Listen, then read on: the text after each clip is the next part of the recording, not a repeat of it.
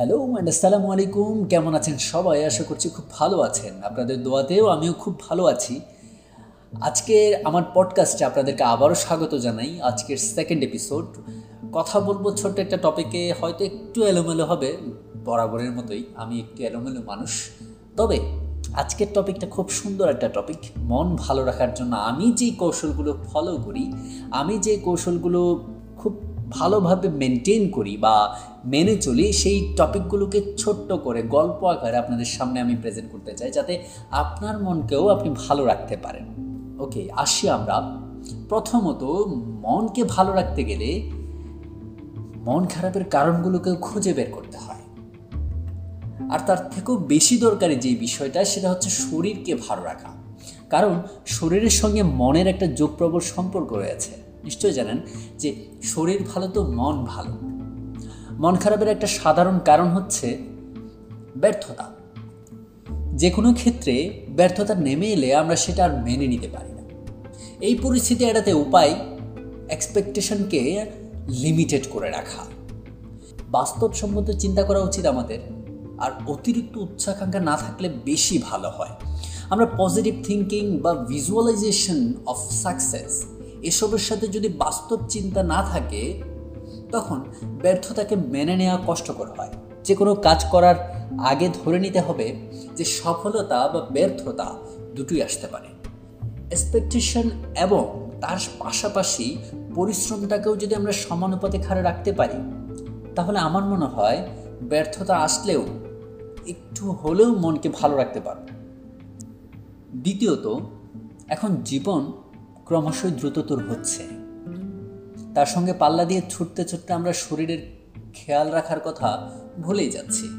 ভুলে যাচ্ছি নিজেদেরকে, নিজেদের ছোট ছোট শখ আহ্লাদগুলোকে।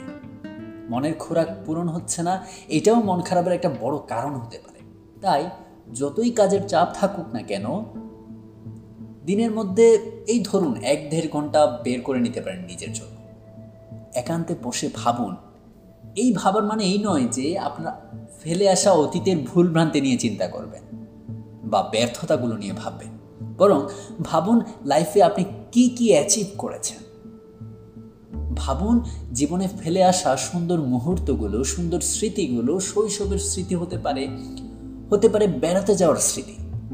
এক্ষেত্রে পুরনো ছবির অ্যালবাম যেটা আমার ক্ষেত্রে খুব বেশি কাজে দেয়, পুরনো ছবির অ্যালবামগুলো দেখলে মন আসলেই খুব ভালো হয়। কাজের চাপ, দুশ্চিন্তা, ক্লান্তি দেখবেন অনেকাংশেই দূর হয়ে গেছে। কথায় বলে মর্নিং শোজ দ্য ডে তাই চেষ্টা করুন সকালবেলাটা কীভাবে ভালো কাটানো যায়।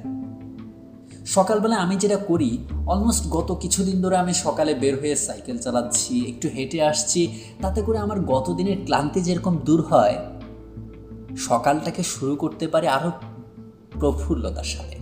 আরেকটা বিষয় খুব বেশি গুরুত্ব দেওয়া উচিত আমাদের বাট আমরা হয়তো গুরুত্ব দিতে পারি না, সেটা হচ্ছে লেট নাইট স্লিপিং আমরা লেট নাইট স্লিপিংটাকে এত বেশি নিজেদের সাথে সম্পৃক্ত করে ফেলেছি, যার কারণে দেখা যায় আমরা রাতে ঘুমোতে যাচ্ছি তিনটা, চারটা বাজে, আর ঘুম থেকে উঠছি সকাল সাতটা, নটা, দশটার দিকে।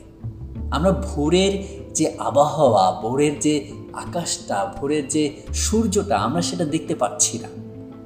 আরেকটা বিষয় হচ্ছে ঘুমের আগে আমরা সোশ্যাল মিডিয়াকে ঘাটাঘাটি করি। আমার মতে ঘুমের আগে সোশ্যাল মিডিয়া ঘাটাঘাটি না করাটাই ভালো।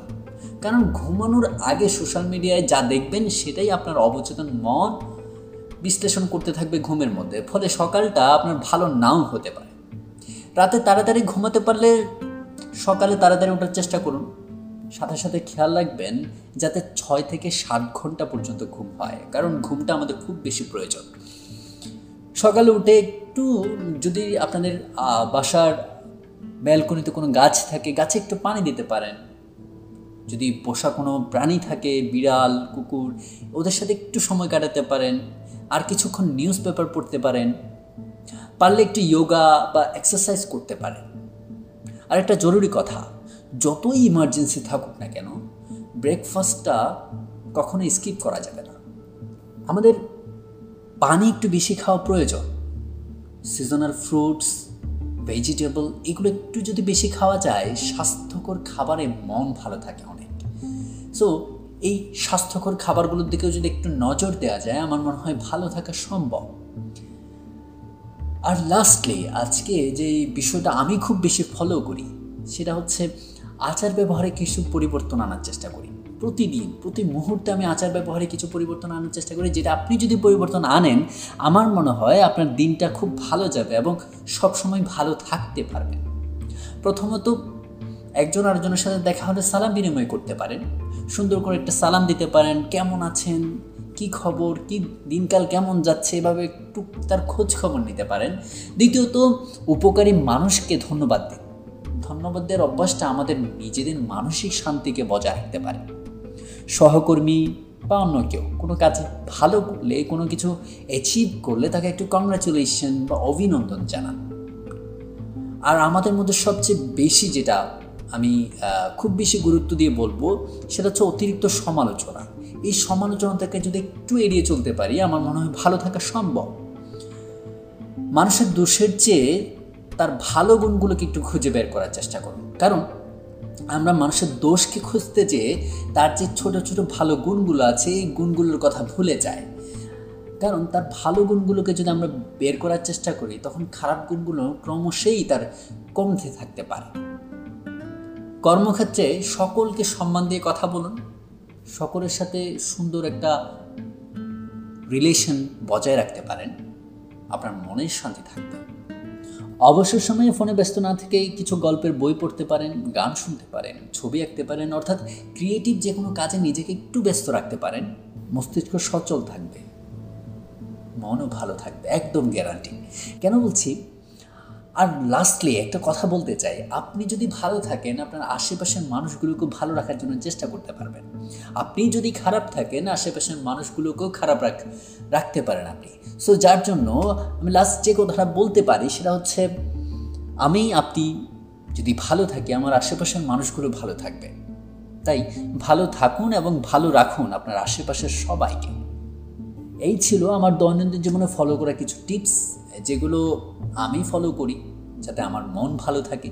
আমি সব সময় মনটাকে ভালো রাখার চেষ্টা করি, হাসি খুশি থাকার চেষ্টা করি, যত কিছুই হোক না কেন। হয় মুখের কোনায় যদি একটু হাসি থাকে, এই হাসিটাও যদি একটু ছড়িয়ে দিতে পারি, আমার মনে হয় আপনি ভালো থাকবেন এবং আশেপাশের মানুষগুলোকেও ভালো রাখবেন।